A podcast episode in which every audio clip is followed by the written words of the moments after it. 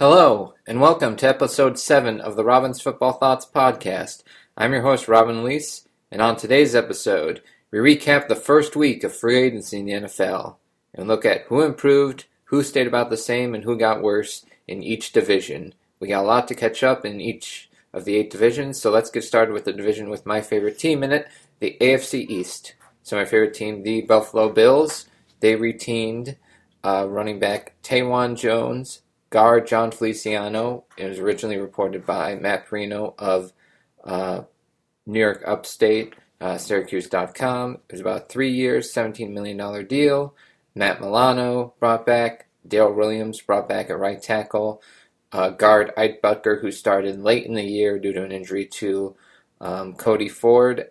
At left guard, he was brought back with the restricted free agent tender. Cornerback Levi Wallace was not brought back on the tender, but signed for a lower contract, about $1.5 million. And then there were some restructures. Defensive tackle Vernon Butler, center Mitch Morse, and linebacker Tyler Medikevich to help with cap space. Players that they lost, tight end Tyler Kroft went to sign with the New York Jets. Lee Smith, who was contemplating retirement, had 4 catches and 2 touchdowns last year. He was traded to the Atlanta Falcons for a 7th-round pick in 2022. Quarterback Matt Barkley was placed as a backup, which we'll get to in a little bit. Wide receiver John Brown was cut and then signed with the Las Vegas Raiders. There was also a replacement in for him. Wide receiver / kick returner Andre Roberts signed with the Houston Texans. They have not gotten a true replacement for him as of yet. Swing tackle Ty Secchi went and signed with the Cowboys. Quinn Jefferson was cut, defensive tackle. He signed with the Las Vegas Raiders. Punter Coy Bajorquez was not signed or restricted free agent tendered.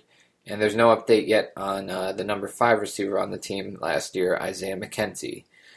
The new additions, the big one, wide receiver Emmanuel Sanders, originally reported by Dan Fates of 13 Wham in Rochester, about a 1-year, $6 million deal, but it only counts about 4.75 against the cap because there's a void year for the second year. Tight end Jacob Hollister was a little over $1 million, so they got him at a bargain. Defensive tackle Star Luchelele was out last year as he opted out of the season, as players had the option to do due to COVID. Punter Matt Hawk from the Dolphins was signed to be the new punter. And then quarterback Mitch Trubisky was brought in for a 1-year, $2.5 million deal. Incentives to go up $4.5 million. But the price was pretty much negligible between Barkley and him. So the Bills upgrade at the backup QB spot there. So overall, looking at their team, there was no one that they really lost that I was, in love with. I mean, I did love what John Brown brought as the number 1 receiver a couple years ago. But this past year, you would have thought he'd been a great number 2, and due to injuries and some inconsistency, and kind of being, I don't want to say a total one-trick pony, but a guy that if his speed isn't 100% there, teams are able to put a speed guy on him or press him at the line. He didn't really offer much else and couldn't line up in the slot. That is not a problem with Emmanuel Sanders. He is one of the top 5 receivers against zone coverage, along with Stephon Diggs and Cole Beasley. So the 3 of them will be able to find any hole in any zone to get open and make plays. And he's also great against press coverage, even for a smaller guy. And though he's not a huge deep speed guy, he, in the last 3 years, has caught 22 of 30 targets downfield, 10 yards or more in the air. So he can definitely make plays down the field if he's not an elite speedster at this point when he's about to. I believe he just turned 34. So, and then they were looking potentially at Zach Ertz, but the Eagles believe they should get a 3rd-rounder for him, and that's, I want to give up for a premium pick for a guy who, for the Eagles, is only going to be their number 2 tight end, number 1 and number 2. You have to worry about getting his contract in under the cap. You would have to maybe cut or restructure some people, and that's a lot of work. And Jacob Hollister isn't that much of a downgrade. He has 6 touchdowns the last 2 years, and he's a guy that played at Wyoming with Josh Allen. I can't believe 7 touchdowns his last year at Wyoming with Allen. He's got some good downfield speed at 4.6. He's got some toughness to make catches over the middle and be a good blocker. And at worst now you have four young tight ends that have a lot of potential. Again, it is potential, so there's no sure thing there, but you're not paying any of them a ton. And you still have the option, if you want, to invest in that position. Maybe, you know, when Ertz's price goes down for the Eagles, maybe you can go back to them and see if they'll take a deal, or just invest in a really talented young guy in the draft. Again, Starr, Ervin Butler can be your run stuffers on the defensive line. They really missed that element last year, and they forced Ed Oliver to play out of position when he's more of a penetrating defensive tackle as opposed to a guy that occupies blockers. Matt Hawk wasn't the greatest punter last year for the Dolphins, but I'm sure they were thinking that they could only pay a punter so much, especially Bajorquez, who may have been on the field 50 snaps last year, and while he was great in those 50 snaps, you can't pay guys that much, especially in this new cap era where it's, you know, the cap is at least 20 to 30 million down from where it normally would be. And then Mitch Trubisky, I like that move. He's 29-21 as a starter through 50 starts in the NFL. He can be a game manager and also make some plays on the run in the zone read game. And I'd rather be one snap away from Josh Allen to Mitch Trubisky than I would Josh Allen to Matt Barkley, and I definitely would be much more comfortable with being one snap away from Mitch Trubisky than I would Jake Fromm, who we haven't seen. His arm doesn't look like the type of arm that could succeed in cold weather in November and December. Trubisky's not elite with arm talent, but he makes up for it with having that experience, still being a winning quarterback for the most part. And he's, I believe, the type that if you put good to elite pieces around him and have good defense, he can win you games. He's not going to kill you at the position. He's just not going to be an elite level player, but you're not asking him to do that. So that's how I feel about Buffalo. Now we go to the New York Jets. They retained safety Marcus May with the franchise tag, and wide receivers Vincent Smith and Jeff Smith. They lost Rashad Perriman. He signed with the Lions. And then they cut defensive end Henry Anderson, who signed with the Patriots. And their new additions at wide receiver, they added Corey Davis for about $14 million from the... it was about $12 million, actually, a year. $12.5 million a year for 3 years.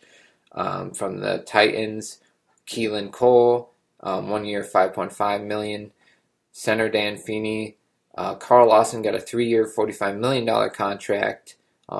Maybe the best pass rusher on the market. They got safety LaMarcus Joyner from the Raiders, linebacker Jared Davis, and special teamer Justin Hardy. So the Jets, they added some pretty good weapons there with Davis and Keelan Cole. Their wide receiver room now, it just looked barren last year for much of last year until the rookie Denzel Mims finally got healthy, and it was really just Jamison Crowder and some guys. Now you have Davis, Cole, and Mims, and Crowder is a pretty good slot guy, but if you got someone in the draft that you really liked, a guy or two in the draft that you really liked, you'd probably move off him, get yourself some more cap room, and just depend on all those young guys. I love the idea of Mims and Davis together, and maybe, you know, Cole or Crowder and some other rookie in there. Jared Davis could be a solid player at linebacker with the new scheme that they have in there with Robert Saleh. They still haven't figured out their quarterback situation in general. Darnold could be a trade piece. You can get a pick for him, but do you either want to do that or put all the best pieces around him and see if he can succeed? With that number 2 pick, either draft, you know, a big-time receiver like Chase or Smith, or trade that pick to get a gluttony of picks, and then just use those picks to improve the offensive line or improve playmakers or improve the team in general. the Jets still have a lot to figure out in that sense, but I think they had about, in terms of the contenders with the Bills, they had, I think, the most consistent. They got the most value out of the players that they signed. The next thing we'll talk about, they brought in a ton of players, but they paid them big money, and it's all kind of dependent on what one player does with them. So with that in mind, we go to the Patriots, who they retain quarterback Cam Newton, center David Andrews, defensive end Dietrich Wise. They lost Patrick Chung. He opted out last year, and he decided to retire this offseason. Tight end Ryan Izzo. They traded him to the Texans for a 7th rounder. Offensive tackle Marcus Cannon was traded to the Texans in a pick swap. And then their all-pro guard Joe Thuney signed with the Kansas City Chiefs. New guys, Dante Hightower is the big guy that returned from the opt-out for the Patriots. Cornerback Jalen Mills, cornerback/safety Jalen Mills from the Philadelphia Eagles. Nelson Aguilar from the Raiders, 2 years, $26 million. That's a hefty price for a guy who's coming off really just 2 years out of like 5 or 6 where he's been really good. He's got some speed and some downfield speed, but considering what other receivers signed for, it's a little high. Kendrick Bourne from the 49ers signed for about 3 years, $21 million. Jonnu Smith and Hunter Henry both received, I believe Jonnu Smith, it was 4 years, $50 million, and then 3 years, $37.5 million for Hunter Henry. So they got paid, tied the third most of all tight ends, both earning $12.5 million a year behind George Kittle and Travis Kelce. Defensive end Matthew Judon from the Ravens, one of the best pass rushers on the market. Henry Anderson, we mentioned with the Jets. He goes now to New England. Center/guard Ted Karras as a depth piece in the interior. And then, Kyle Van Noy, who was a Miami Dolphin last year after signing a big contract with them. He gets cut. He signs with the Patriots, and they still receive the compensatory 4th-round pick that they were going to get for him anyway. So they really doubled up in that sense. Offensive tackle Trent Brown, they bring back.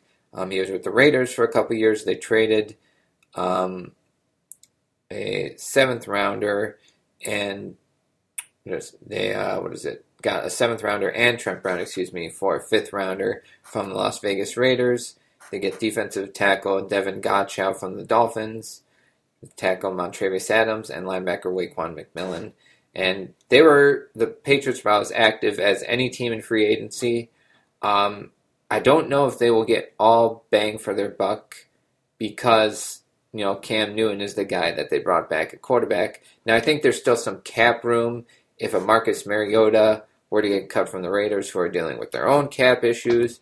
And I would like that as a competition between the two of them, because you'd have two mobile quarterbacks who, if you get them to play within the system and use those tight ends, use those receivers, you could play pretty good. Now, you definitely still have, not the best quarterback situation in the division with Josh Allen and Buffalo, but with creative coaching from Belichick and offense coordinator Josh McDaniels, you could get pretty far with that. Not sure winning division far, but at least competing for a wild card playoff spot. But Aguilar for about 2 years, $26 million. When Juju Smith-Schuster, we'll talk about later, but he signed for 1 year, $8 million to come back to Pittsburgh. Manuel Sanders, 1 year, $6 million. I think they're pretty similar players, to be honest. Sanders is much older, but in terms of production, Sanders has been as good, if not better, throughout his career. Kendrick Bourne is a pretty good contract. I don't hate that one.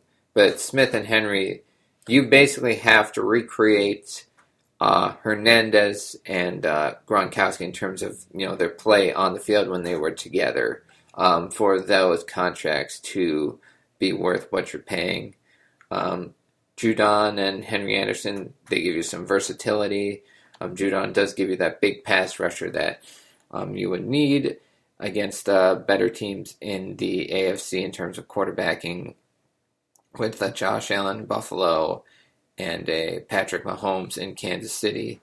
Then getting Van Noy back, who's just incredible versatile player and one of those Patriot guys finding a way to get him back and still getting that compensatory pick is huge. But until they solve the quarterback situation, there's a limit to how good they can be. I think they can be 9, 10, maybe 11 win if everything goes right, but I still don't, they're still not the Patriots of old anytime soon. But they did make some improvements, but it is a lot of money that they put down this offseason. And teams that normally put the most guaranteed money in free agency don't reap the rewards. The Jets have been among those teams that have put the most guaranteed money in free agency, and very seldomly do they reap the rewards. So, I mean, you trust the Patriots front office and their team a little bit more, but they're drafting the past few years, especially at skill position, like wide receiver and running back. You know, it leaves a lot to be desired. So with that in mind, we go to the Miami Dolphins, and they retained offensive tackle Adam Pankey, linebacker Vince Beagle, fullback Ethan Carter. Again, they lost Kyle Van Noy, who they signed to a 4-year, $50-plus million contract last year, and then they just cut him. He goes to their division rival.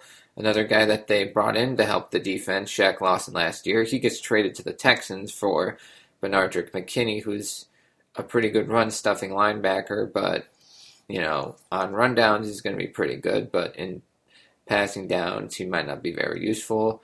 Ryan Fitzpatrick, who was the closer in a lot of games for them at quarterback, he signs with the Washington football team.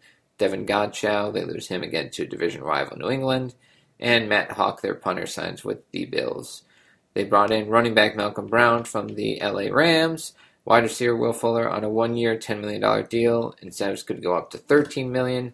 They get a speed receiver option there, which they've been waiting for. Center Matt Skura from the Ravens. Again, Bernardrick McKinney. The weird one is Isaiah Wilson, who originally was with the Titans and was a first-round pick last year.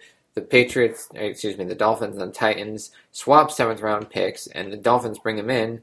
And as of Saturday morning, they've decided to cut him because he wasn't showing up for voluntary workouts, or, you know, just was not showing up to do what was needed to be done to be a part of their team. And, you know, it's a first-round pick that's not only been a waste for the Titans, but then the Dolphins take a shot on him, and, you know, they're losing about $4 million in cap room just by cutting him, and they're even saying, we're done with him, we're not giving another shot, which is just sad that a player of that talent's just not going to be able to have a chance, but in terms of, like, actually getting on the field and playing, but he's kind of wasted those chances himself, so maybe things will work out better in the future, but that was an addition that I thought, you know, maybe that's a young guy that you get a free shot at a first-round pick, but does not appear to be the case. Linebacker Brennan Scarlett, Jacoby Brissett from the Colts, they bring him in as the new backup. Cornerback Justin Coleman from the Lions, signed as one of the big nickel corners in the league a couple years ago. The Dolphins bring him, so now you have three pretty solid corners. And Xavier Howard, Byron Jones, who didn't quite live up to that contract last year, and then Coleman. So you need those type of corners, especially with a Buffalo in division that has all those receivers, and New England adding to their weapon. Wide receiver Robert Foster, formerly of the Bills and Washington and Green Bay, he gets added. Defensive tackle Adam Butler. Punter Michael Pilardi, and linebacker Duke Riley. So Miami, I'm still not really 100% sold with where they're going. Again, I thought it was a decent shot to take a chance on Isaiah Wilson, but now that's kind of blown up in their face, and they lose cap room. Not so much. Bring in Malcolm Brown as a running back. There's another piece to it, but I do think it sound. I mean, they were at the Senior Bowl with Najee Harris, so they could definitely look at him, or Travis Etienne at running back with that 18th pick. Wide receiver, bring in Will Fuller. That gives them a deep threat, a guy who can separate, and Tua's great when he can see receivers separate like he did at Bama. Still doesn't seem like a guy that can throw in close coverage yet, or has the confidence to. Maybe some of that was recovering from the hip injury, or just getting used to the NFL speed game, but it's a one-year shot at it. Doesn't preclude them from taking a receiver early in the draft this year, like a Devonta Smith or Jamar Chase, depending on what they do with that 3 pick. You know, they could do it with a receiver. They could bring in an offensive lineman to help out with Tua in that sense, or trade down and just acquire more picks and see where things go from there. Again, it's basically Tua's job now because Fitzpatrick is out of the way. Brissett's, for the most part, been a career backup and a solid locker room guy, but he's not a guy that you want to bring in. If you have to bring him in at this point, that would be a really bad sign.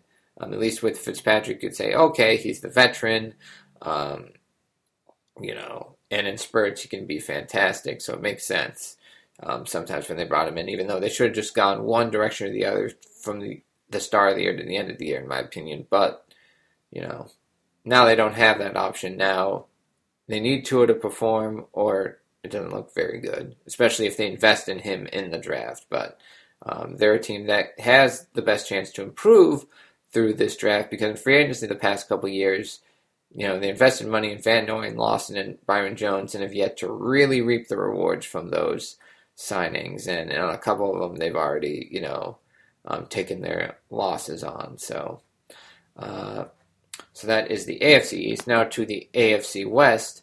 The Chiefs kept offensive tackle Mike Remmers and defensive tackle Taco Charlton. They lost both their starting offensive tackles. Mitchell Schwartz and Eric Fisher didn't play in the Super Bowl, but they were the starters for much of the year, cut due to injuries and the salary. But they were somehow able to bring in 2 talented guards. Joe Thuney, the all-pro guard from New England, 5 years, $80 million. And then Kyle Long, who was retired for, I believe, at least a year, if not 2, formerly of the Bears. He gets a $1.5 million deal with incentives up to $5 million, and tight end Blake Bell. So the Chiefs, not a ton of movement as of yet. They've looked around at receiver. They tried to get Juju Smith-Schuster, who decided to go back to the Steelers. They haven't. It doesn't sound like they've approached Sammy Watkins to any point as of yet, or Demarcus Robinson. They could look at that position in the draft as well. But offensive lines where they really need to make sure that they're great at, and they at least did some work on it, but I do think that they may look at investing a draft pick or 2, even though they did draft Lucas Niang last year, and he could maybe play at one of the tackle spots. But if there's a guy they like at tackle in the 1st or 2nd round, it would not shock me if they go in that direction. Las Vegas Raiders, they had a pretty busy offseason, both good and bad. They retained tight end Derek Carrier, linebacker Nicholas Moreau, Richie Incognito they cut, but they brought back at a lower salary. Denzel Good, one of their guards they brought back. Kicker Daniel Carlson, safety Dallin Leavitt, long snapper Trent Slegg, and wide receiver Zay Jones, formerly of the Bills. They kept him. They cut wide receiver Tyrell Williams, who signed with the Lions. Guard Gabe Jackson, who they originally were going to cut, and it was going to be a surprise cut. They traded him for a 5th rounder. Basically the same situation with Trent Brown, traded with the 7th rounder for a 5th rounder from New England. Center Rodney Hudson, another one of their 3 offensive line stars who were basically studs. They trade him with a 7th rounder for a 3rd rounder to the Cardinals. Safety LaMarcus Joyner, cut, signs with the Jets. Marcus Mariota, not sure. They may ask him to take a pay cut from $10 million to $3 million. Not sure where that's at this point. Tight end Jason Witten retired. Defensive end Tekaris McKinley signed with the Browns. Eric Harris signing with the Falcons at safety, and defensive tackle Malik Collins goes with the Texans, and then finally Devontae Booker signed with the Giants. And their new players, defensive end Yannick Ngakoue, 2-year, $26 million. They get him from the Ravens to add to their pass rush, hoping to get more out of it with him. Max Crosby, the guy they drafted 4th overall a few years ago. Cleveland Farrell, Then they bring in wide receiver John Brown, who was cut from the Bills, bring him in about 1 year, $3.5 million, sends up to $5.5 million. Running back Kenyon Drake, 2 year, $11 million deal. He was teammates with Josh Jacobs at Alabama, so maybe that's part of their thinking, but still a lot to invest in a number two running back. Defensive tackle Quinn Jefferson, who was with the Bills, got cut. He signed, and then Nick Martin, who was cut with the Texans, he comes in at center, so maybe that's their Rodney Hudson replacement. But Derek Carr is phenomenal when he has elite pass protection, elite offensive line play, and getting rid of all these star veterans, maybe you can, improve or at least, try and get better at that offensive line position with some young draft picks, but that's not a guarantee. They definitely need to get better at defense, and it helps to bring in a guy like Yannick Ngakoue, but that doesn't fix every issue that they have. So I'm thinking they're going to invest in both offensive line and defense in the draft, but they got to hit on these picks because the Cleveland Farrell pick, picking in the top five, has not proven to bear any fruit as of yet, and they've had some great mid-round selections like a Hunter Renfrow at wide receiver and a Bryan Edwards, who is in that receiver room, but Henry Ruggs hasn't worked out perfectly either at that position, especially when you consider guys like Jerry Jeudy, Justin Jefferson, Chase Claypool were picked after him. They do have speed with Ruggs and John Brown at receiver, although Brown needs to make sure that he gets healthy. So he could fit in that room, but there's also young guys in that room. So how many snaps does he truly get? I'm not entirely sure because, Renfrow and Bryan Edwards are there as well. So that is the Las Vegas Raiders in the AFC West. Next up in the AFC West, we have the Los Angeles Chargers, and they retained cornerback Michael Davis on a $315 million deal. Another corner, Tavon Campbell, punter Tai Long, and guard Tyree St. Louis. They lost Casey Hayward. They cut him. Hunter Henry signed the big deal with the Patriots. Tyrod Taylor signed with the Texans on an incentive-laden deal. Guard Trey Turner was cut. Linebacker Nick Vigil, signed with the Vikings. Guard Dan Feeney signed with the Jets. Safety Rashawn Jenkins signed with the Jaguars. And no word yet on Melvin Ingram, the pass rusher opposite Joey Bosa, what his status is or if he's signed with anybody. I did read that he's visiting the Kansas City Chiefs, so maybe there's a chance there that he signs there, and he'd face his division rival. The new players they brought in, Pro Bowl center Corey Linsley from Green Bay they brought in, tight end Jared Cook from the Saints, offensive tackle, Matt Feeler from the Pittsburgh Steelers, and offensive lineman Ode Abushi. So they added some depth and some pieces to that offensive line to help protect Justin Herbert.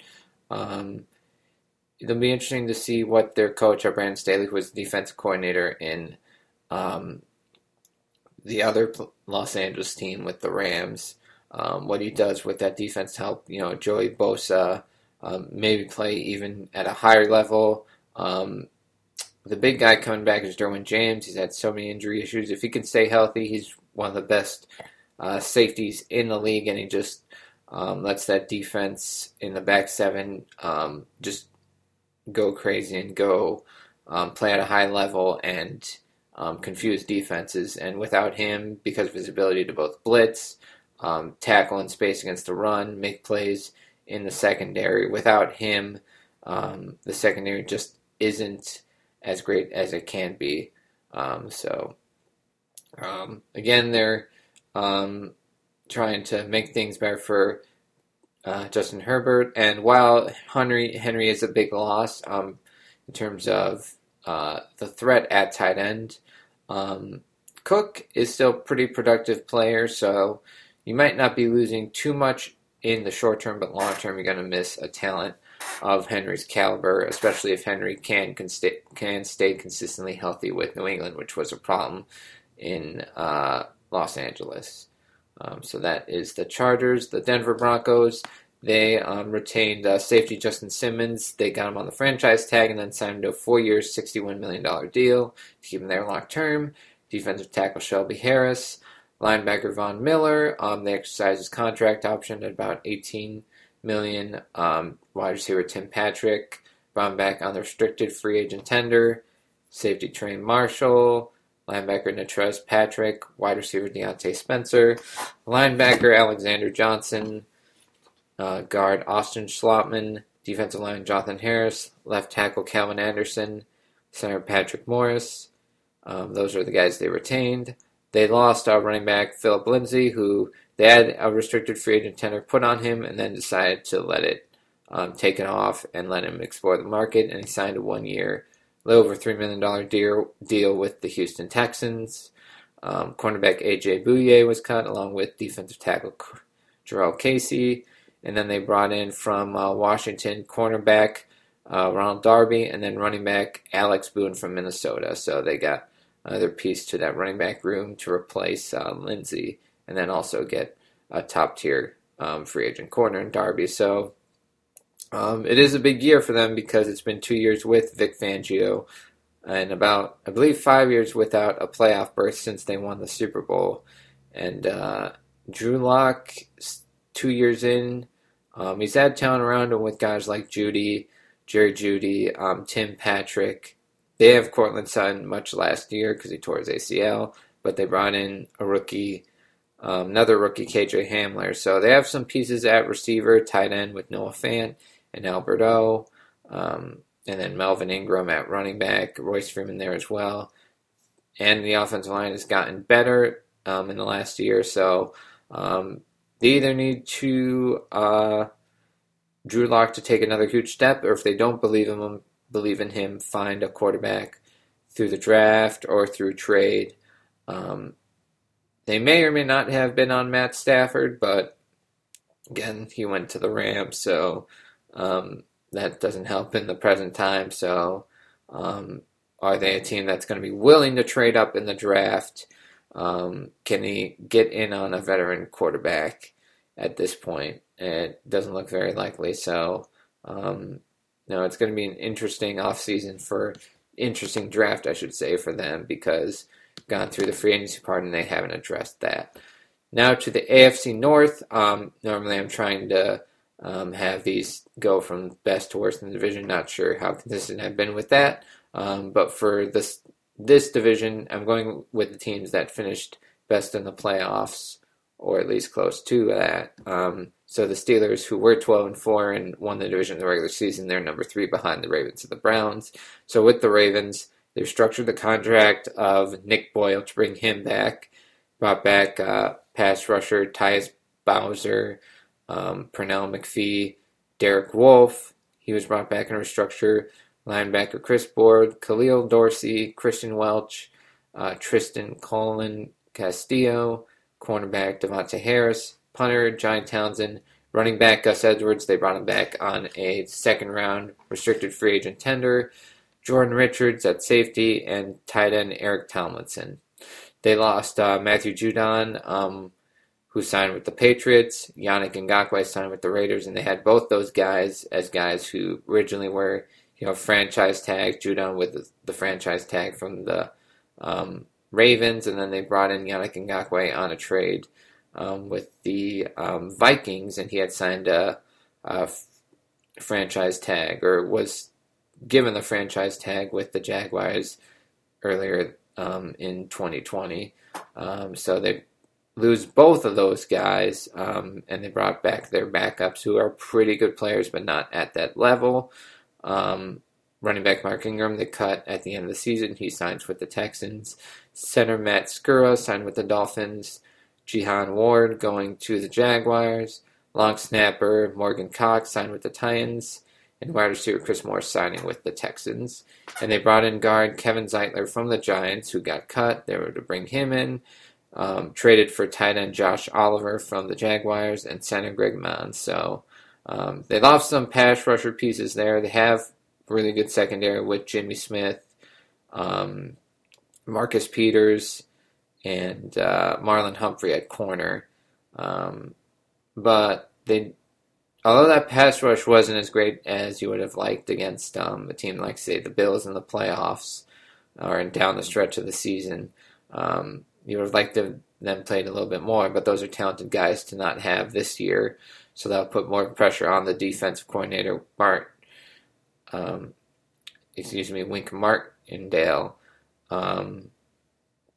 And then they weren't really, at this point, as of yet, able to add to the receiver room. Kenny Galladay and T.Y.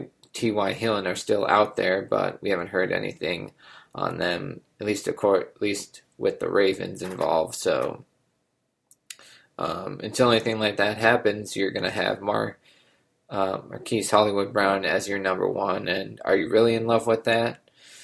Not sure. And then Mark Andrews is really the top target on the team at tight end.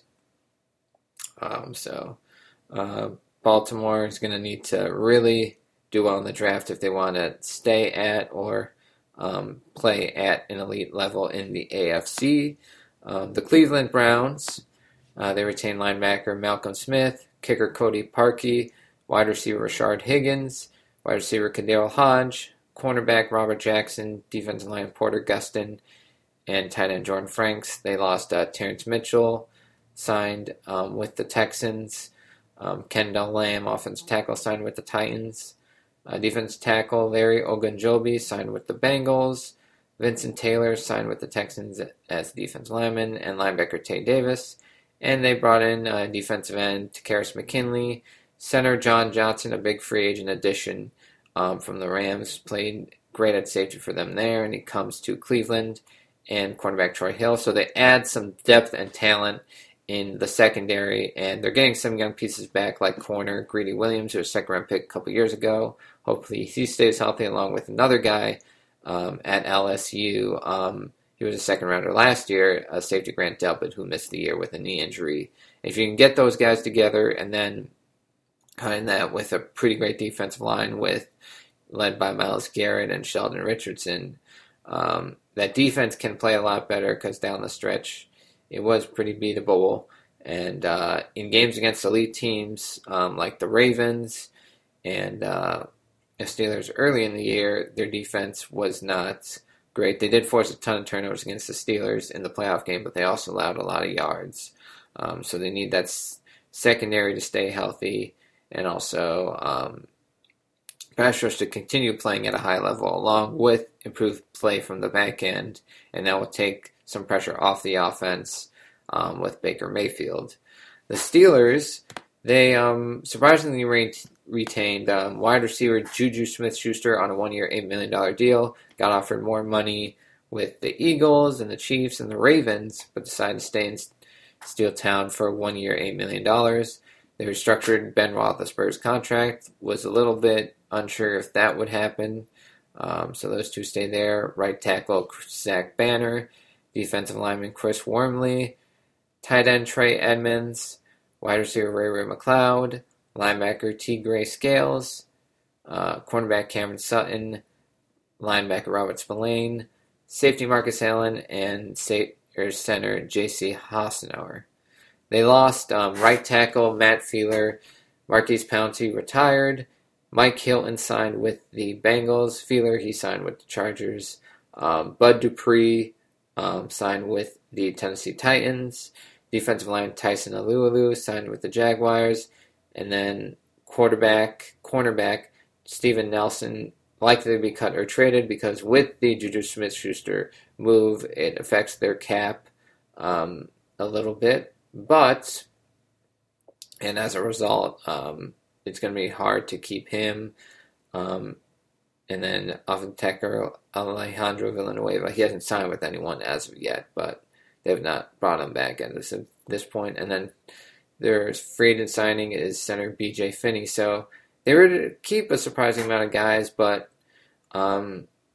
down the stretch, they did not look like the 11-0 team. And even when they were 11-0, they were barely beating teams like the Cowboys. And if you're hoping that Big Ben will turn back the clock and play more efficiently down the stretch, and they'll have more of a run game, it'd be based more on faith than it would be on what you've seen in the past few years. They do have four pretty good young receivers still there, which talking they were able to do that, but still, are you not going to draft receiver early because of that? Because he's only on a one-year deal, and you have him who's going to be free agent after this year, James Washington a free agent, and then you have the two young guys, Claypool and Deontay Johnson, and they may be better than Juju at times. I mean, Juju can play well in the slot, but he's not going to get you a ton of yards per catch or even after the catch at this point. So, they didn't completely collapse or completely decide to rebuild, but did they actually get better? I don't really feel that way for the Steelers. Next, the Cincinnati Bengals. They retained,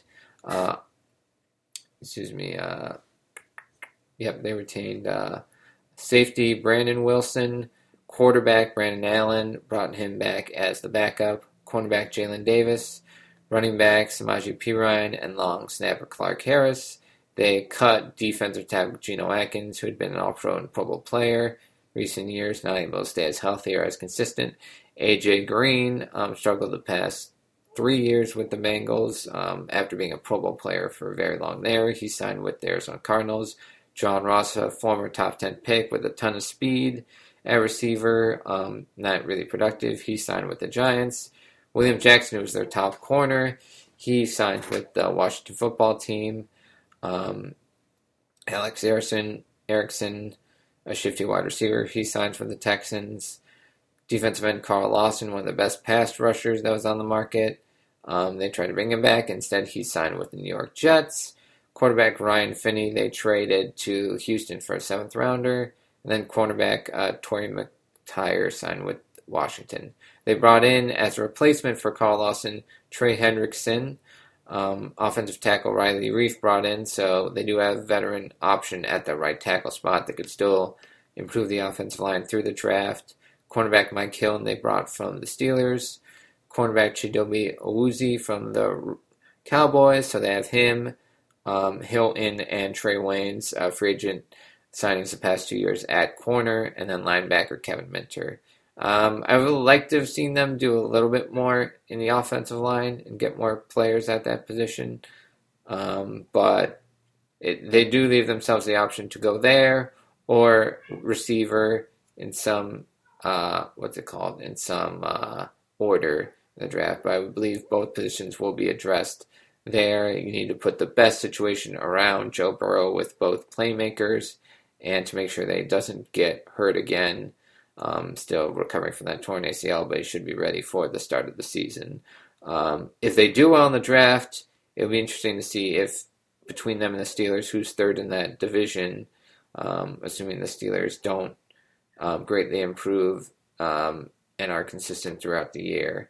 So that is the AFC North. The AFC South, the Tennessee Titans retained tight end Jeff Swaim, cornerback Breon Borders, tight end Anthony Firkser, edge Tuzar Skipper, kicker Tucker McCann, and linebacker Jayon Brown.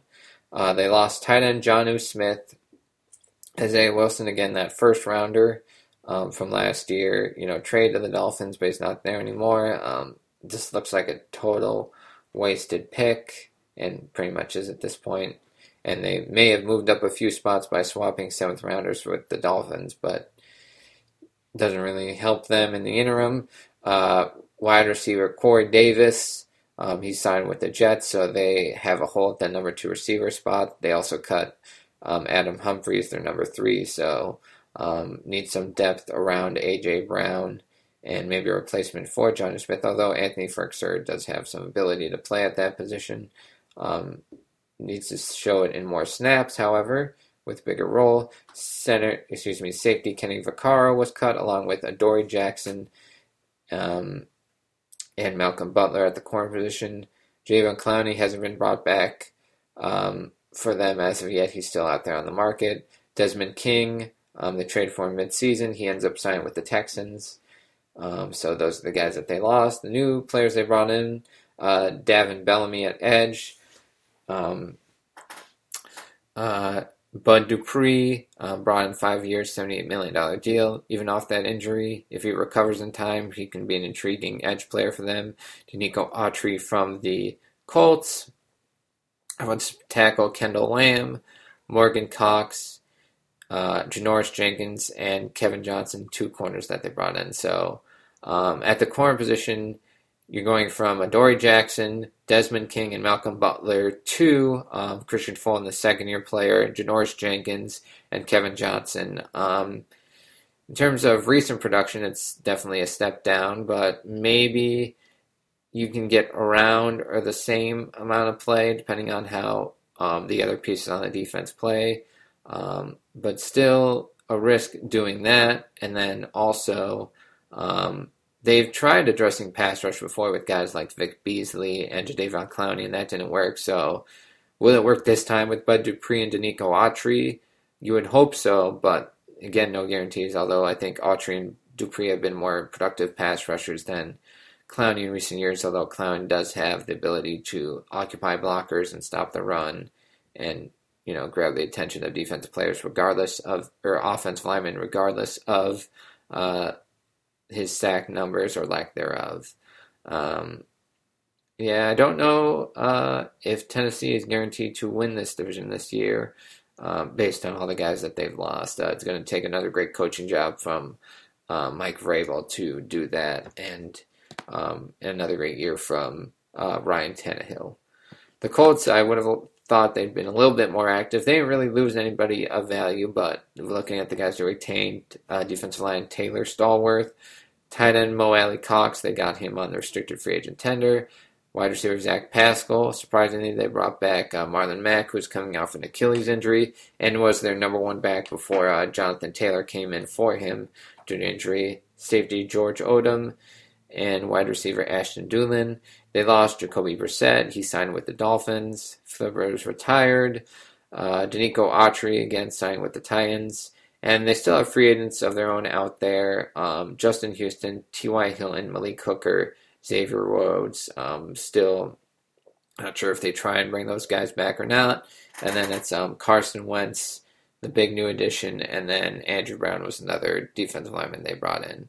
So the Colts, I mean, it's all on can they put pieces around Carson Wentz to be successful, and if this is the right coaching for them for his situation with, you know, Frank Reich being the offense coordinator when they won the Super Bowl there and he had his best year. They do have, you know, Taylor and a great offensive line. Some decent young receivers with Pascal and Michael Pittman and maybe Paris Campbell if he gets back healthy. But I've liked to have seen if they could go after Kenny Golladay or Will Fuller or some other piece on that offense and also maybe add to the defense. But Chris Ballard, GM, is great in the draft, so maybe he'll find those pieces there. And he's not a guy that just spends cap space because he has it. He's very diligent about it. Still not sure exactly 100% what the Colts are doing, but they do have the front office that has shown ability to know what they're doing, even if conventional wisdom doesn't love what they're doing. The Texans, they've had, you know, quite a busy offseason and still could be busier depending on what happens with Sean Watson. He's got, you know, his own situation that he's dealing with off the field, which it's not really worth addressing at this point because there's just no knowing the facts at this point, and let the legal process figure itself out. But they, you know, went big on running back. They decided to bring back David Johnson, and that move still doesn't make much sense now because they brought him back for about $5 million, and they add some more pieces to running back. They retain also running backs Dontrell Hilliard and Buddy Howell, cornerback A.J. Moore, defensive lineman P.J. Hall, tight end Farrell Brown, cornerback Cornell Armstrong. They cut tight end Darrell Fells, running back Duke Johnson, center Nick Martin, who was cut, signed by the Las Vegas Raiders, Will Fuller, signing with the Dolphins, Andrew Brown, defensive line, signing with the Colts, Brian Anger, their punter, got cut, Davin Bellamy at edge, signing with the Titans, cornerback Mark Fields, signing with the 49ers, and then Greg Mann signing with the Ravens. The new players they've added, pretty good amount of them. Defense lineman Vincent Taylor, cornerback Desmond King, Marcus Cannon acquired in a pick swap with the New England Patriots, Malik Collins at defensive tackle, running back Mark Ingram, another running back Philip Lindsay. So you have Ingram, Lindsay, and David Johnson. Shaq Lawson traded with the Dolphins in exchange for Bernardrick McKinney. Ryan Finney acquired in a trade for a 7th-rounder with the Bengals. Quarterback Tyrod Taylor, so it's like a 6-year deal, guaranteed, $6 million deal, guaranteed for 1 year, and incentives up to $11 or $12 million based on if he gets the chance to start, which we won't know for sure. Wide receiver Alex Erickson, wide receiver / kick returner Andre Roberts, who's been a Pro Bowler the past couple years with the Bills. Linebacker Joe Thomas, guard Justin McCray, Dante Moncrief at receiver, linebacker Kevin Pierre-Louis, tight end Ryan Izzo, trade for the 7th rounder for the Patriots, and then linebacker Tay Davis. Again, Houston just befuddles me because you bring back a David Johnson, and I'm thinking, okay, maybe bring him back, to help with your cap, and have a veteran piece of running back, but then you add another veteran in Mark Ingram, who again has familiarity with David Culley, the head coach, because he was with him in Baltimore. But then Philip Lindsay. Philip Lindsay is a guy who, didn't get playing time last year in Denver, but his first couple years was 1,000-yard rusher. Is he all of a sudden going to be the starter there? It's a prove-it deal for him, but still, just why are they loading up at running back? They're just going to run the ball 40, 50 times a game, assuming that Deshaun Watson isn't playing quarterback for them. I don't understand it. They, again, lose Will Fuller, who, for all his injury issues and the PD suspension, was a deep threat that, it's tough to get one of those guys in this league. So, I still feel like Houston's guaranteed a top 5 bottom finish in the league this year. So, that's about all I can say about them as of right now. And then the Jaguars had a ton of cap room. They retained left tackle Cameron Robinson with the franchise tag, tight end James O'Shaughnessy, kicker Aldrick Rosas, edge Dwayne Smoot, 2 years, $14 million. Running back Derry Uiagbowale, running guard Derwin Gray, and linebacker Dakota Allen. They lost Mike Glennon, signed as a quarterback with the Giants. Tight end Josh Oliver goes to the Ravens. They intriguingly added Marvin Jones for about 2 years, $14 million. I thought that was a pretty good deal for them at receiver. Some defensive linemen, they added a ton. Roy Robertson-Harris from the Bears. Malcolm Brown, they acquired in a trade with the New Orleans Saints. Running back Carlos Hyde. He was with Urban Meyer at Ohio State, so he's familiar with the way he wants things done. So that's kind of, not a great speed back for their system, but he's a guy that knows the system and knows the coaching staff and can relay that down to any young players that come in. They bring back Tyson Alualu, who was once a first-round pick with them, didn't play very well there, but then went to Pittsburgh and was a stud player there. Tight end Chris Manhertz, they signed from Carolina. He's a blocking tight end, and he had, I think it was like 2 years, $7.5 $8 million deal, which seemed like a lot for blocking tight end, but they must like him a lot, and they also have to spend money. Defensive line, Jihad Ward. Corner, Shaquille Griffin from the Seahawks. He played at a Pro Bowl level this past year, and having him with the second-year player, C.J. Henderson, those two at corner will help them a ton against some of the better quarterbacks in the AFC. Safety Rashawn Jenkins, 4 years, $35 million, so they add their safety to that mix as well.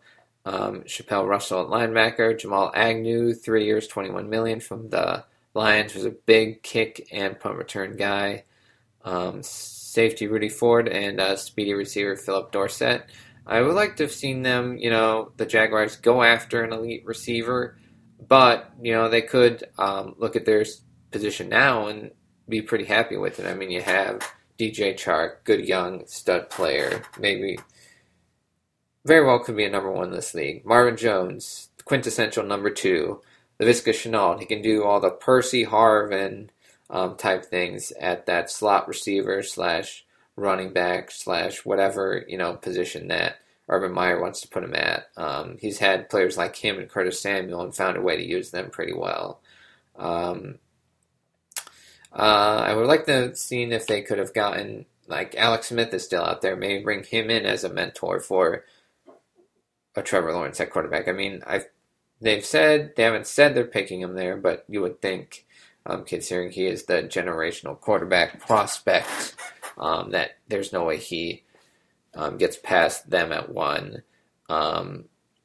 It really is going to depend on... I would have liked to have seen a little more action from them in here, but I think they also have certain guys in the draft that they're looking at and saying, we don't want to go at this position free agency because we have a perfect guy here and we have all the picks to get these certain guys here. Move up if we need to, move down if we need to. You know, they have 2 first-rounders and some other picks that they can use to do that.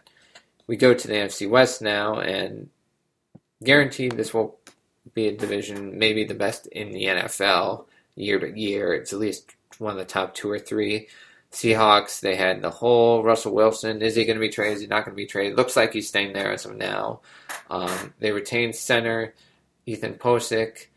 Somehow they kept Chris Carson. It did not sound like it was a thing that was going to happen, but he signed for about 2 years, $14 million, keeping him in the fold. Cornerback Ryan Neal, defensive line Brian Moen, left guard Kyle Fuller, defensive line Puna Ford, and fullback Nick Bellore. Those are the guys they retained. They lose their number 3 receiver, David Moore. He signs with the Panthers. They cut Carlos Dunlap. Tight end Jacob Hollister signed with the Bills. Shaq Griffin going to the Jaguars, so that's one of their top 2 corner spots that they will have to fix. They have other free agents that are still out there. KJ Wright, Quinn Dunbar at corner, Bruce Irvin, linebacker slash edge, and then edge Benson Mayoa. Not sure if they've done anything in trying to bring them back. Carlos Hyde signed again with the Jacksonville Jaguars. Also signing with the Jaguars was wide receiver Philip Dorsett. Didn't play much last year. Tight end Steven Sullivan signed with the Panthers. Greg Olsen retired. And then they brought in guard Gabe Jackson with a 5th rounder in a trade from the Raiders. They traded a 5th for him. They signed Gerald Everett, who at tight end, who was with Shane Waldron, their new offensive coordinator with the LA Rams. So...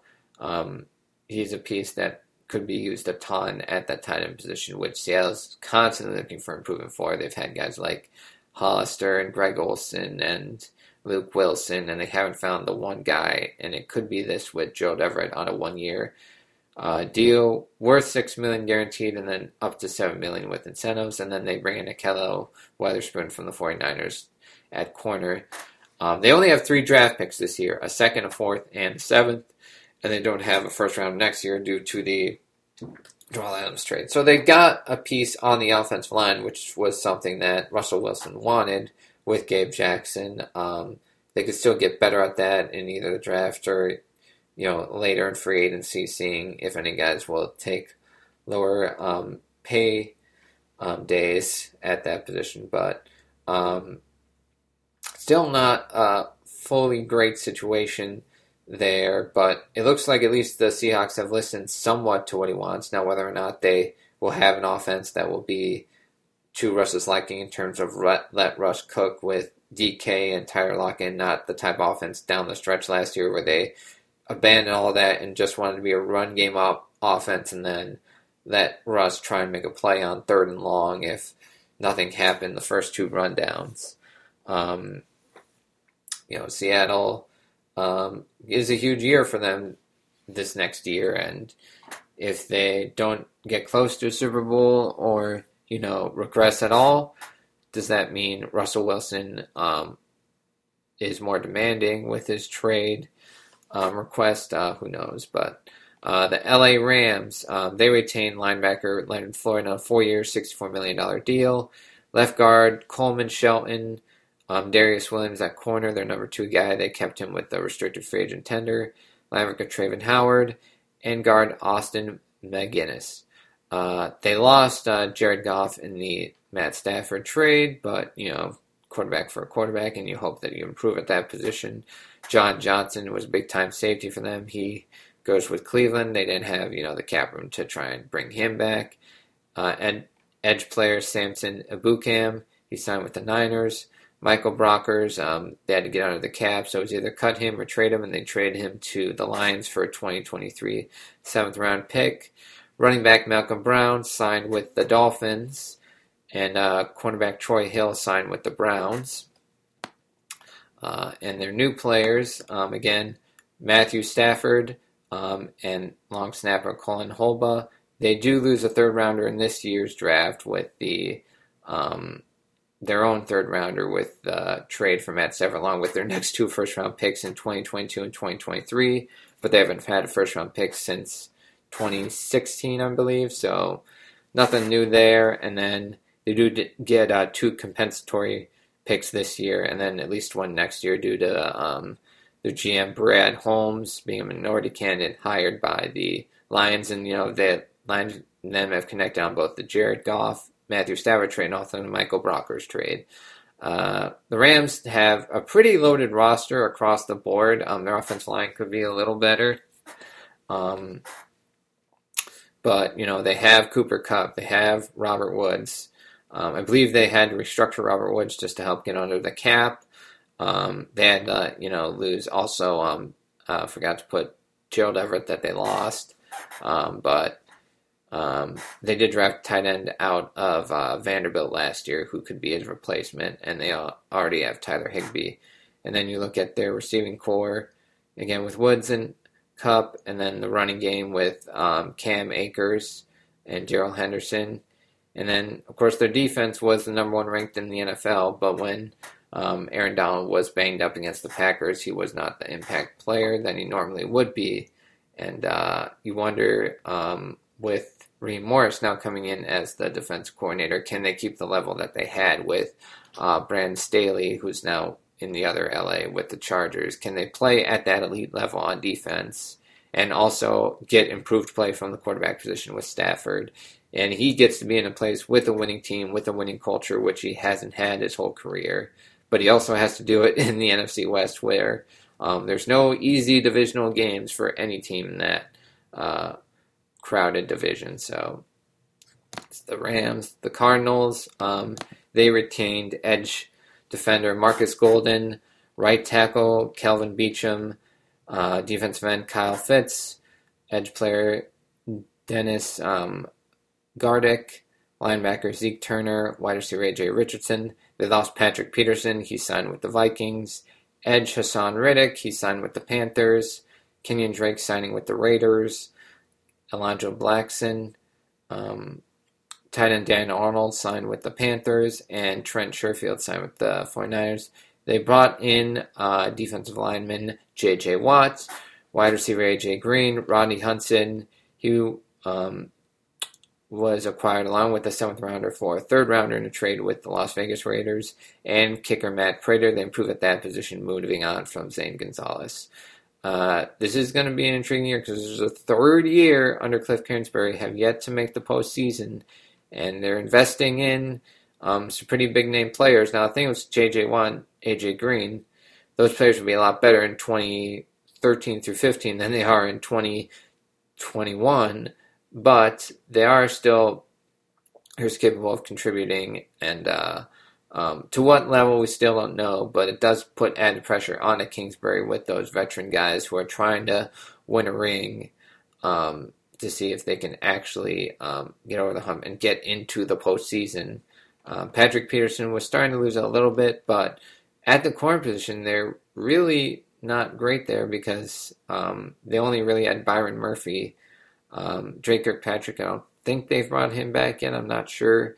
But that corner position was one of a weakness if you could protect against them. And then they do also technically bring back Chandler Jones, who had an injury last year. So Chandler Jones, Marcus Golden, J.J. Watt, those guys on third and long with their creative blitz packages and defense overall, they can create some damage. But Those corners, if you leave them out on an island with guys like DK Metcalf and just elite receivers in the league in general, not sure I trust them consistently. And then the offense with Kenyon Drake leaving, they still don't have a clear number one option at running back. Chase Edmonds has some ability, but when the offense is Kyler-centric and it gets beat up and isn't able to run as much, we saw late in the year that, the ball didn't fly as great off his arm, and then also they didn't have that run option with him, so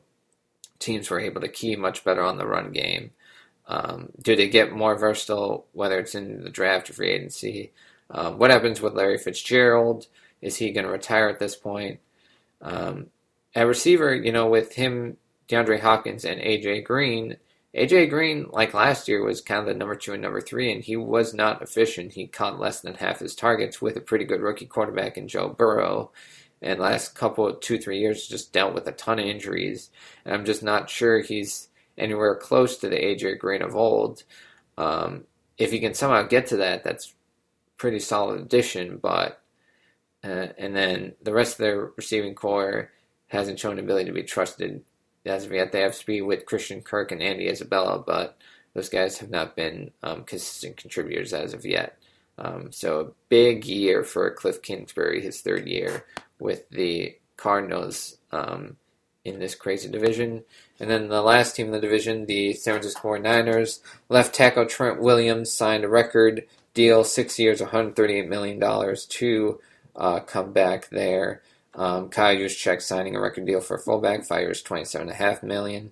They brought back corners Jason Verrett and Emmanuel Mosley, quarterback Josh Rosen, long snapper Tabor Pepper, tight end Wast Welly, running back Jeff Wilson, and the wide receiver River Craycraft. Also retained cornerback Kevin Webster, safety Kay Nuka, running right guard Daniel Brunskill, center Marcel Harris, running back Austin Walter, safety Jared Maiden, and wide receiver Jawan Jennings. They lost Kendrick Bourne to the Patriots.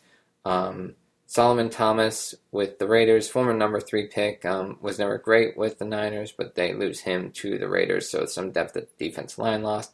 Kella Witherspoon signing with the Seahawks. Long snapper Colin Hallbus signing with the Rams. They bring in Alex Mack, who was the center on the Atlanta team that went to the Super Bowl when Kyle Shanahan was the offense coordinator, bringing him in at the center position. Ed Sampson Ebukam and cornerback Mark Fields.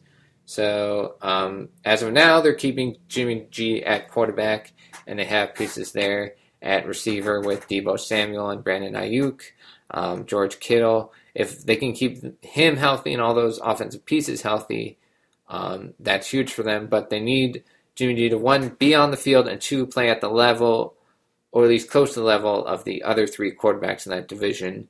Because all the teams are super talented, and all the quarterbacks are talented in that division. Stafford, Russell Wilson, Kyler Murray. You need them on the field, you need them playing well.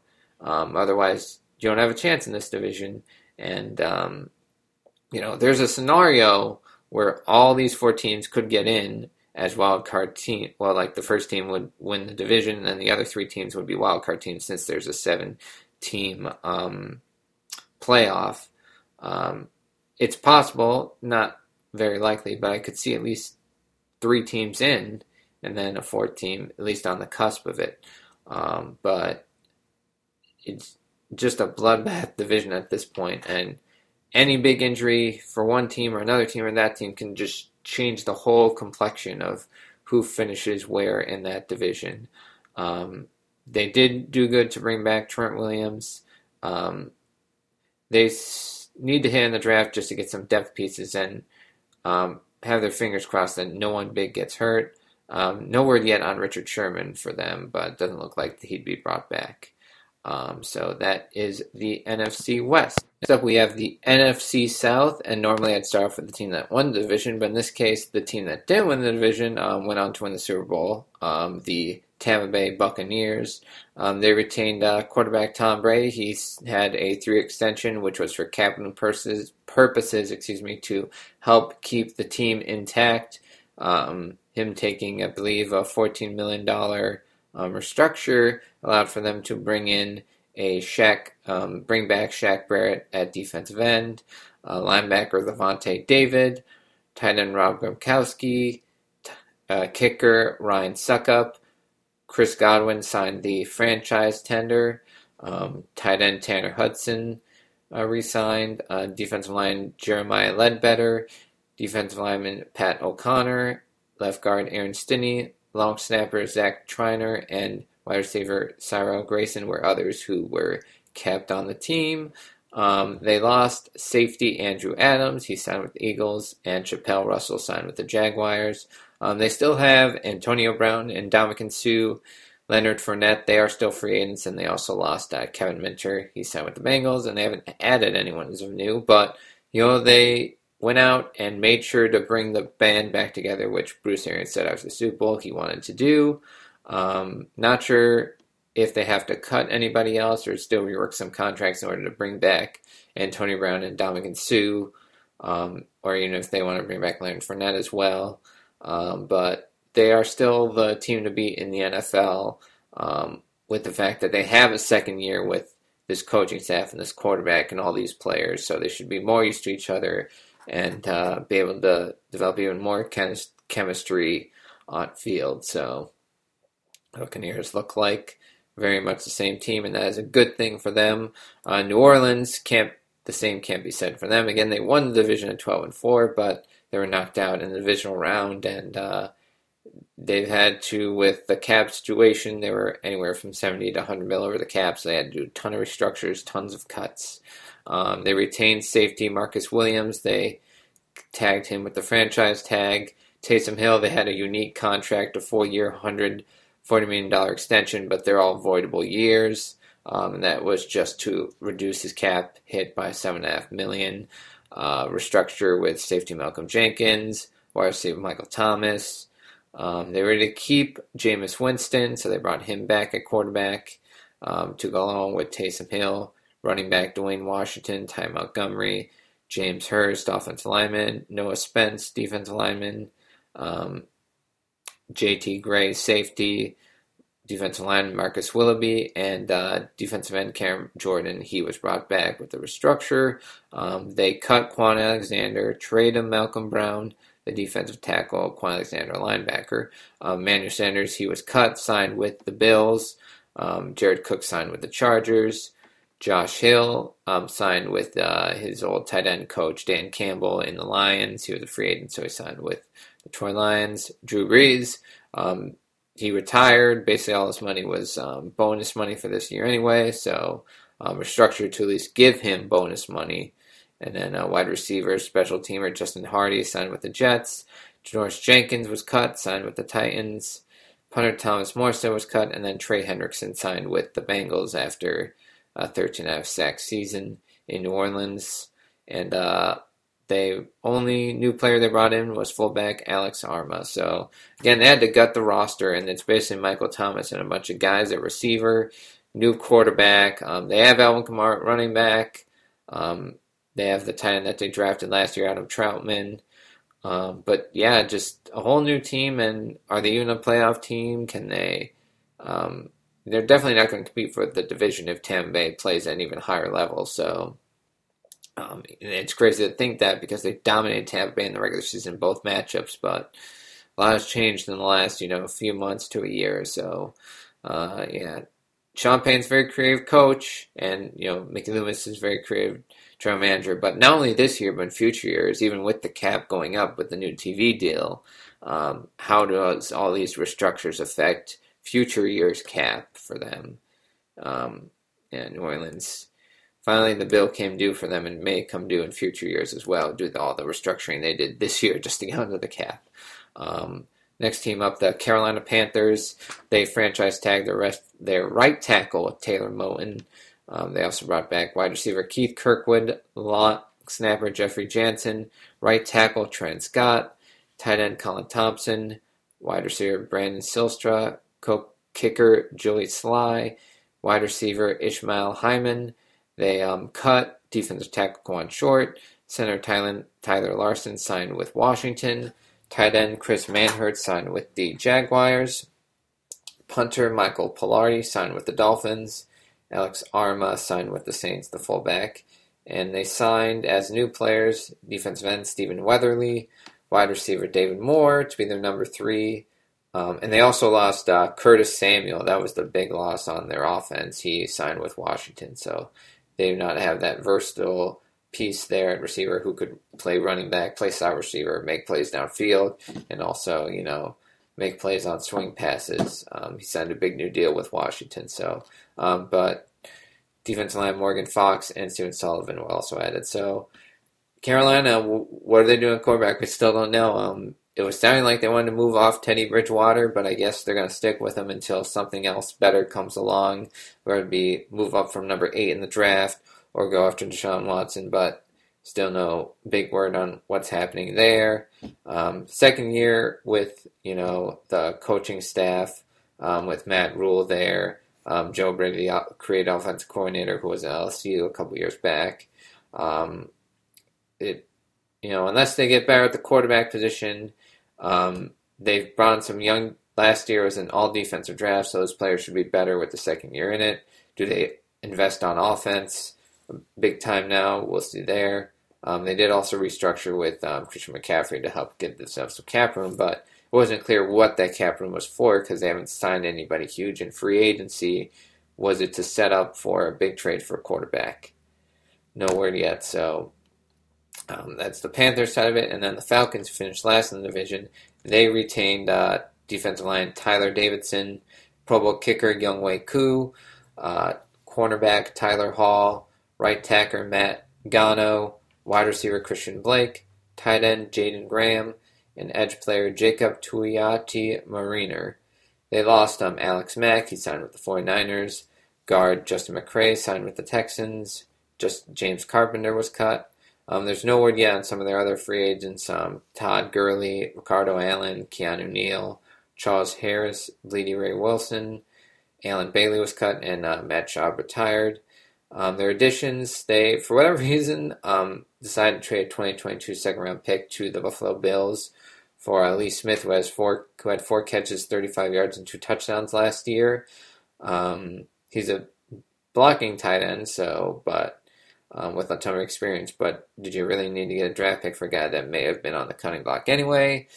I don't know, but it's not much at all, so it's not, you know, they haven't lost anything huge, but it was still odd that they gave up a pick. Safety Eric Harris, and then linebacker Brennan Copeland.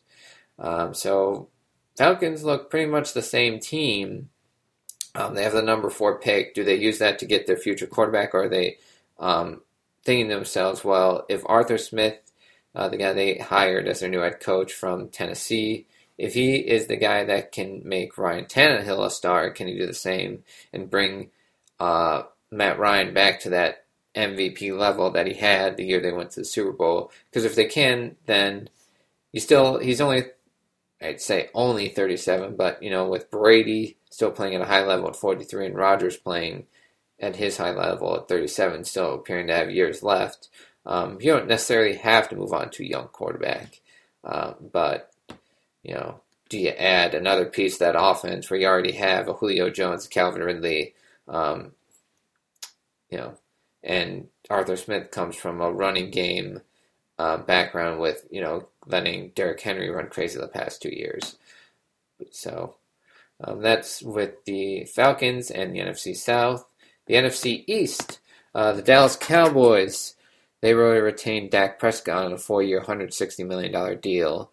Cornerback Jordan Lewis comes back along with wide receiver Cedric Wilson, cornerback CJ Goodwin, defensive lineman Antoine Woods. They lost Chidobe Awuzie, signed with the Bengals. Blake Bell signed with the Chiefs at tight end. Offensive line Cameron Irving signed with the Panthers. Quarterback Andy Dalton was their backup. He signs with the Bears. Linebacker Joe Thomas signed with the Texans. They're new guys, not a ton of new guys. Swing tackle Ty and Secchi, so they have some depth behind. Tyron Smith and La'el Collins at the tackle spot. Defensive tackle Carlos Watkins. Defensive tackle Brent Urban. Defensive end Terrell Basham, and long snapper Jake McQuaid. So not a ton of movement there, but they kept the quarterback and they have some stability at that position. It's not a year-to-year thing anymore with Dak. He's set there for at least the next 3 years at that quarterback position. They're paying him a lot of money, but that's what happens when the next quarterback hits market or is close to market. You have to pay that next guy record numbers normally, or at least close to that. So they do that with Dak Prescott. Now it's about, does he have the pieces around him both defensively and offensively? Still no guarantees on that. I think they're going to have to hit really well in the draft. You know, losing a corner like Awuzie. They already keep Jordan Lewis, and then they still have Trayvon Diggs at the other corner, but still not in love with their depth. They do have some great skilled people like Michael Gallup, CeeDee Lamb, and Amari Cooper at receiver, and they bring back Blake Jarwin, the tight end. But can Ezekiel Elliott come back to that player he was a couple years ago? Can they, just play more efficiently offensively and defensively and not have any injuries to the offensive line and the defensive line? That's going to be huge. They do have the best quarterback situation in the division, which counts for a lot, but you still need pieces around him for him to be successful consistently. The Washington football team, they franchise tagged guard Brandon Scherff, one of the best in the league, so they made sure to keep him around. Kept young quarterbacks Kyle Allen, Taylor Heineke, kicker Dustin Hopkins, and wide receiver Cam Sims. They lost Alex Smith. They cut him. Ronald Darby signed with the Broncos at corner, so the top corner is not with them anymore. Linebacker Dion Hamilton signed with the Detroit Lions. Kevin Pierre-Louis signed with the Texans at linebacker. And running back Lamar Miller is retained as a player for the Washington football team. New players, William Jackson signing a big deal with them from the Bengals, so they do end up replacing what they lost in Ronald Darby with William Jackson, who is at least close to as good as Darby and may actually be an upgrade at that position. Curtis Samuel signing with them, and having him with Taylor McLaurin, they were both at Ohio State together and had that speed combination, both 4-3 speedsters, so they can get downfield, and they can also do some sweep plays, some run plays with Samuel, along with a player like Antonio Gibson, who can play at running back and carry the load, but also make plays in the passing game as a running back, so they can do some creative things offensively with that. Ryan Fitzpatrick is their quarterback, it appears. I'm signing a one-year, $10 million deal. Can be a mentor to those young guys, but they could also look at a guy in the draft. They don't have their future set at that position as of yet. Tyler Larson at center, and then Torrey McIver at corner. So Washington, they're building a great culture there with Ron Rivera running the show there. There's no Dan Snyder trying to, get big-name free agents on his own and, trying to say how they should go and what direction they should go. It's Ron Rivera's squad now since he got them to the playoffs with all the QB issues that they had last year. And I think, they may not, have the quarterback situation of a Dallas, but with their culture and with their coaching, they can definitely compete for that number one spot in the division on a consistent basis, even without a great quarterback. But if they were to find one, that would just put them way over the top. But, Washington building something pretty good there. Will it be special? Not sure as of yet. Team that's torn down a bunch in the past few years, the Philadelphia Eagles. I mean, they had to restructure Jason Kelce at center, defensive end Brandon Graham. They were able to also retain Kayvon Seymour at corner, wide receiver Greg Ward, running back Boston Scott, linebacker Alex Singleton, defensive tackle Hassan Ridgeway. They lost cornerback safety Jalen Mills, so losing some depth in the secondary behind Darius Slay. Deshaun Jackson, they cut him. Malik Jackson got cut, signed with the Browns. Alshon Jeffrey was cut. They traded Carson Wentz. The new pieces they brought in, 2021 third-round pick and a conditional 2022 second-round pick that could be a first if the Indianapolis Colts make the playoffs and Carson Wentz plays 75% of the snaps. safety Andrew Adams, and then they kind of had a bargain with safety Anthony Harris of the Minnesota Vikings, getting him on a one-year $5 million deal after his franchise tag last year. But in general, they have to, rework their contracts a bunch with the dead cap, 30-plus mil of dead cap with Carson Wentz, and just their whole roster since that 2017 Super Bowl season, for the most part, just been gutted, and new coaching staff with Nick Sirianni. Not sure what to make of this Eagles team. Are they gonna stick with Jalen Hurts in the long term? I think you want to put the best team around him to just make sure he is or isn't the guy, but they can always look in the draft or, any trade market and try and get better at the quarterback position, but they're also pushed up against the cap anyway, so what they can do is incredibly, incredibly limited. Next up, the New York Giants. They retained defensive end Leonard Williams. They had him on the franchise tag and then signed him to a 3-year, $63.5 million contract. They also retained tight end Levine Toilolo, defensive lineman Austin Johnson, wide receiver David Sills, long snapper Casey Kreider, cornerback Madre Harper, and Jackson Barton at off the tackle. They cut Golden Tate receiver, right guard Kevin Zeitler was cut and then signed by the Ravens, and then Dalvin Tomlinson, a run-stuffing defensive tackle, signed with the Vikings.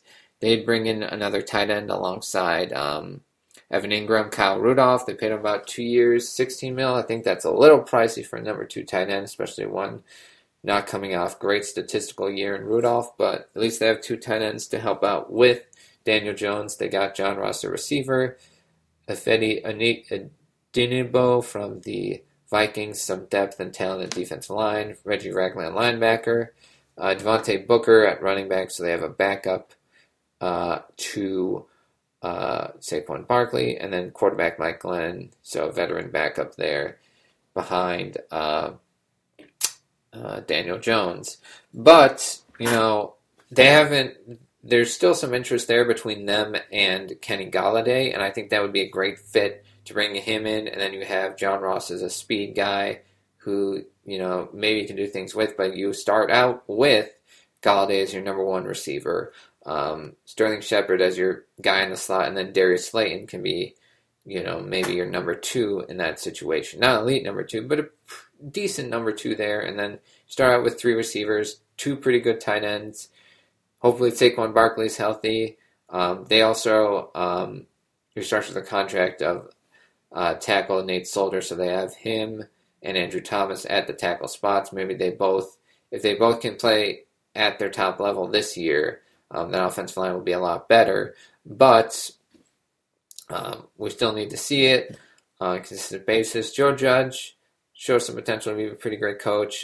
Jason Garrett, as their offense coordinator, is a nice guy to have there as a former quarterback and a guy, who handled all those personalities in Dallas. So a calming presence there for Daniel Jones. If he can cut out the turnovers and play efficient football, and that defensive line and defense overall keeps playing like it did down the stretch, Giants can maybe make a run at this division, but I need to see it before I believe it with them. So that is the NFC East. And then our last division now, the Green Bay Packers. They retained running back Aaron Jones with a 4-year, $48 million deal. Wide receiver Devin Funchess restructured to stay with. And then also Zadarius Smith and Preston Smith, their linebackers, pass rushers. They restructured deals. They also kept corner Chandon Sullivan, wide receiver Malik Taylor, wide receiver Kabeen Enton, edge player Randy Ramsey, defensive line Delonte Scott, center Jake Hansen, wide receiver Alan Lazard, with a restricted free agent tender, and also tight end Robert Tonyan with a restricted free agent tender. They did lose running back Jamal Williams with the Lions. They had to make a choice between him and Aaron Jones. Pro Bowl center Corey Lindsley signing with the Chargers. Montrevious Adams, defensive tackle, signed with the Patriots. And then Tim Boyle signed with the Lions. It From there, it looks like it will be Jordan Love as the backup behind Aaron Rodgers. So Green Bay, they were able to finally keep a star of their own in Jones on offense along with Rodgers.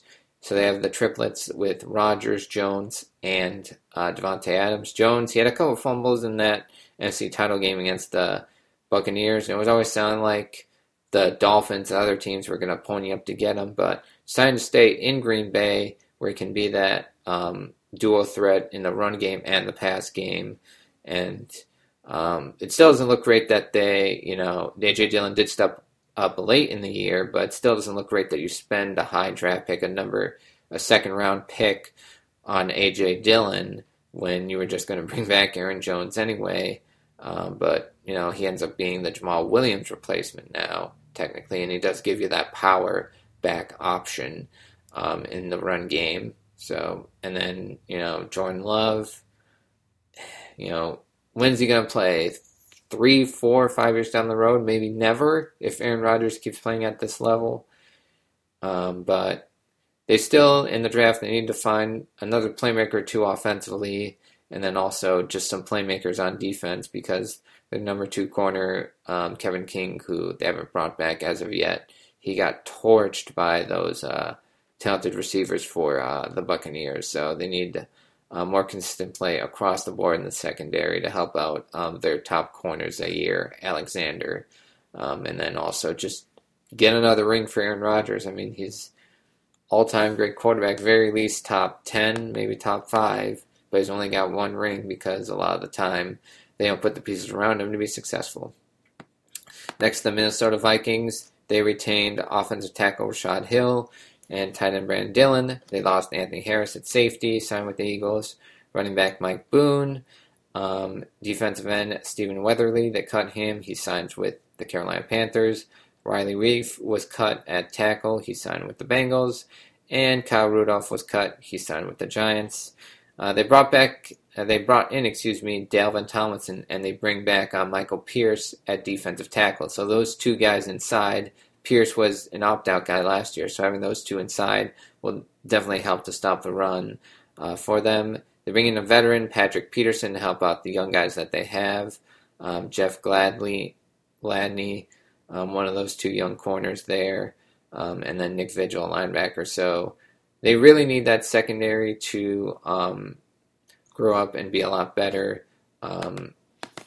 Again, with Patrick Peterson there, he does give you the versatility to have him at corner, and then maybe with his size at safety to see what they can do with all those moving parts at corner. So they have Gladney. They also had they have safety Harrison Smith. Mike Hughes, there was a first round a couple years back.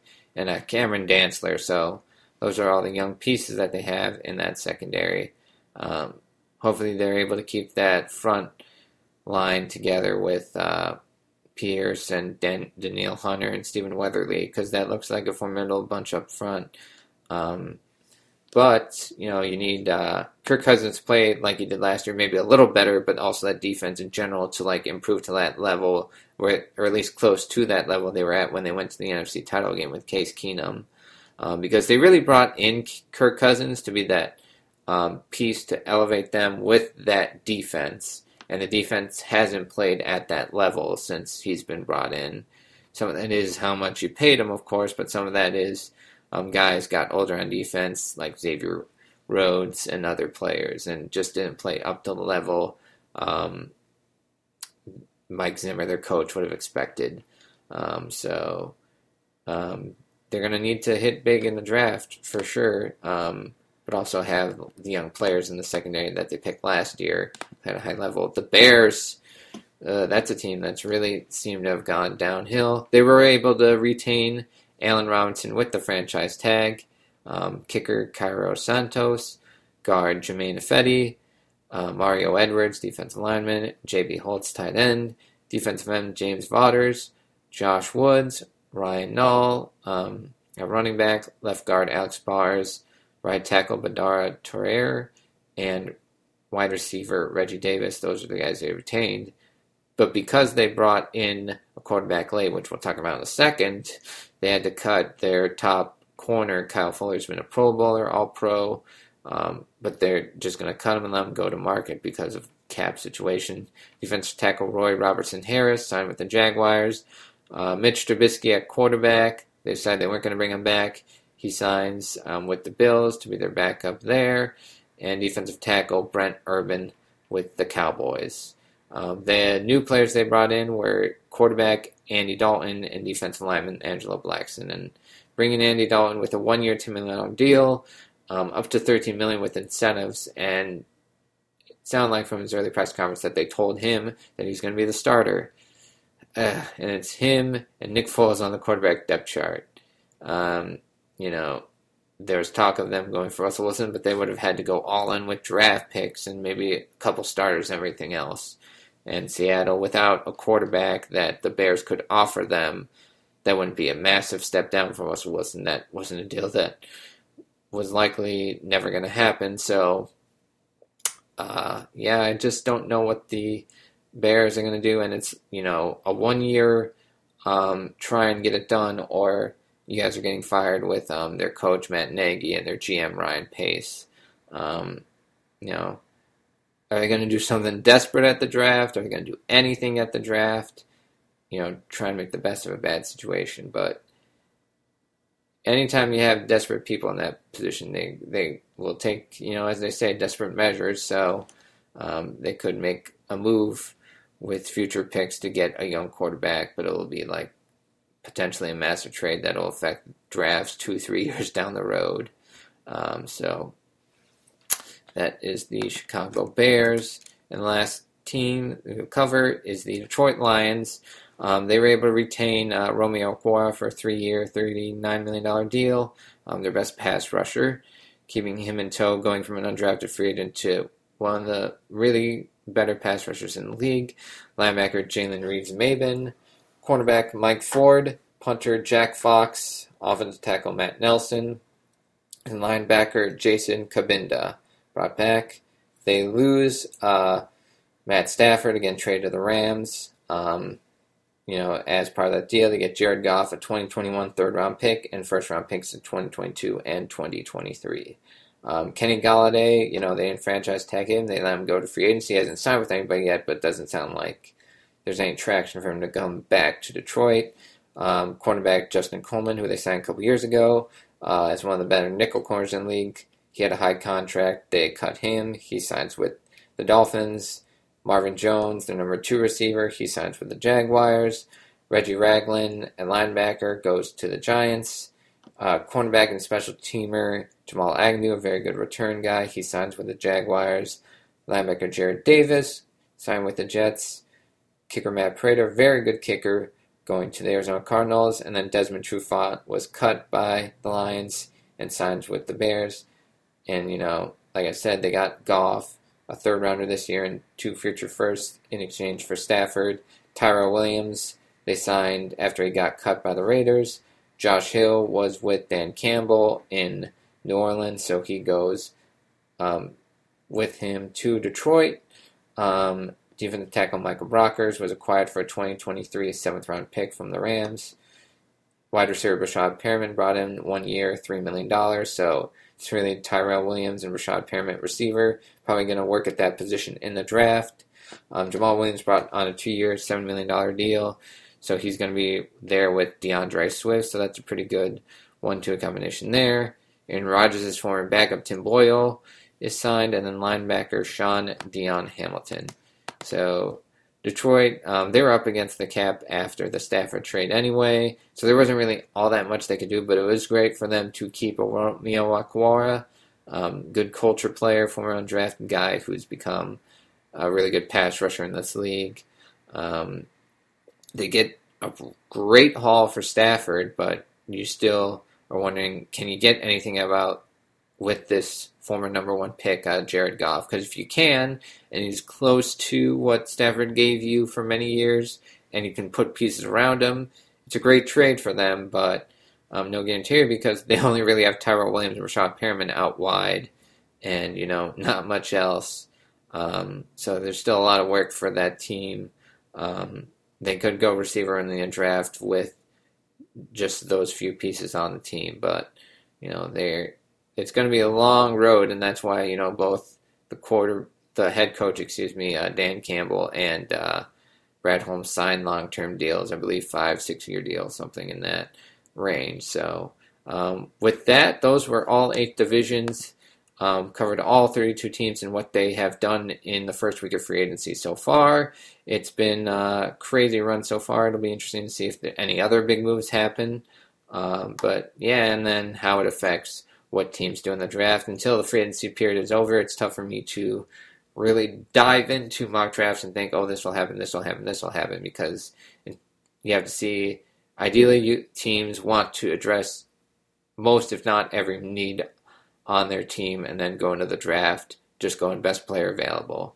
Some teams are able to do that and some teams aren't. So with that in mind, it's been an awesome episode, long episode, close to 100, right over 100 minutes, so it's been a fun, crazy first week of free agency. If the new breaks, I'll be sure to try and make another episode, and also previewing the draft at some point, make my own mock. But yeah, hope everyone has a fantastic weekend, and thank you for tuning in to the Robins Football Thoughts Podcast.